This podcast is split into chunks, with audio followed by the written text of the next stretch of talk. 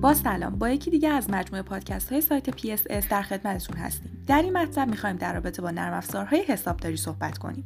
امروزه با گسترش شرکت ها و سازمان ها افزایش حجم معاملات و پیشرفت هرچه بیشتر روند تجارت ها و کسب و کارها دیگر حساب و کتاب و نوشتن معاملات به صورت دستی به دلیل زمان زیادی که می‌برد و به صورت آسان برای جستجوی اطلاعات نمی‌توان از آن استفاده کرد مناسب نمی باشد.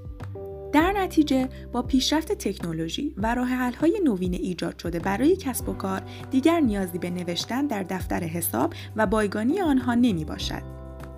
ما در روش نوین حسابداری از کامپیوترها به عنوان دستیارانی که در راستای کمک کردن به بشر در اکثریت نیازها و علل خصوص حسابداری مفید می باشند استفاده می کنیم.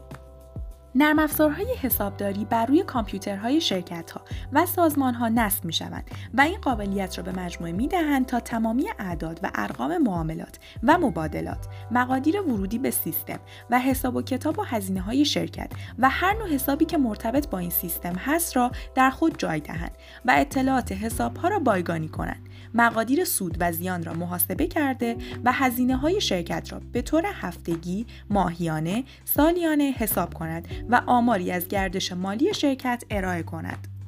نرم افزارهای حسابداری در دسته‌بندی های متفاوتی جای می گیرند و انواع مختلفی دارند.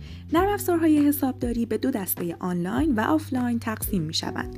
نرم افزارهای حسابداری آنلاین به صورت وبسایت و اپلیکیشن های قابل نصب بر روی گوشی های همراه هوشمند هستند.